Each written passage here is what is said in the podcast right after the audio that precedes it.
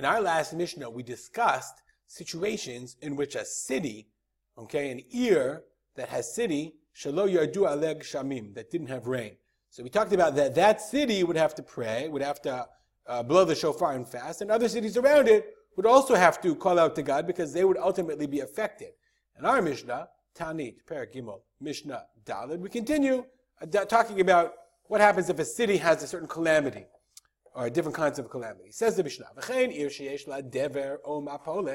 if there's a dever, a kind of pestilence, mass death, O mapolet, or the walls start coming down. Mapolet would be a landslide, but it's not a landslide. The walls start falling.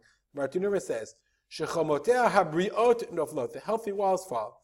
But, you know, bad walls fall. That's what happens. So if, if that happens, if the, or I, I think it's also, these are just examples. Similar things like calamities began happening in a city. Begin. Oto ha'ir mit'ana umatrat. So that city fasts mit'ana umatrat from Chura blows the shofar. And all the cities around, surrounding cities, they fast, but they don't blow the shofar. Rabbi Akiva Omer, Rabbi Akiva says, matriot v'lo mitanot, the other way around. That's more chamor, they should first blow the shofar, and they don't have to fast, the cities around them. Okay, Ezu Dever, what's considered uh, a significant pestilence? A Dever is a plague. What, what's, what's considered a plague? A city, okay, meaning that in, its inhabitants, it has the inhabitants of I don't know why it says Motzia. The Tosfot Yom Tov says, Lishna Hamotzi, Dieka Rambam, Ein Anashim V'Aktanim V'Azkenim Sheshaftu Mimlacha Bichlal La'inyan. Okay, so he says it's only Motzia, i.e., uh, that, that's what it means.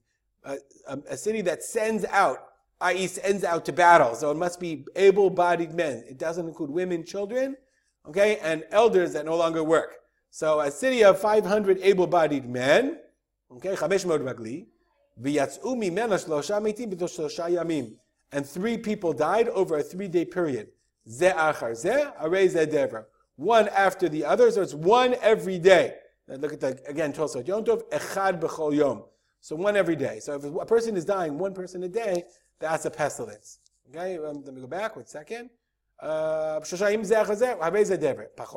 they die any less than this, meaning if it's a, if it's a, you know, they had typhoid or other, you know, you know, are all kinds of infectious diseases.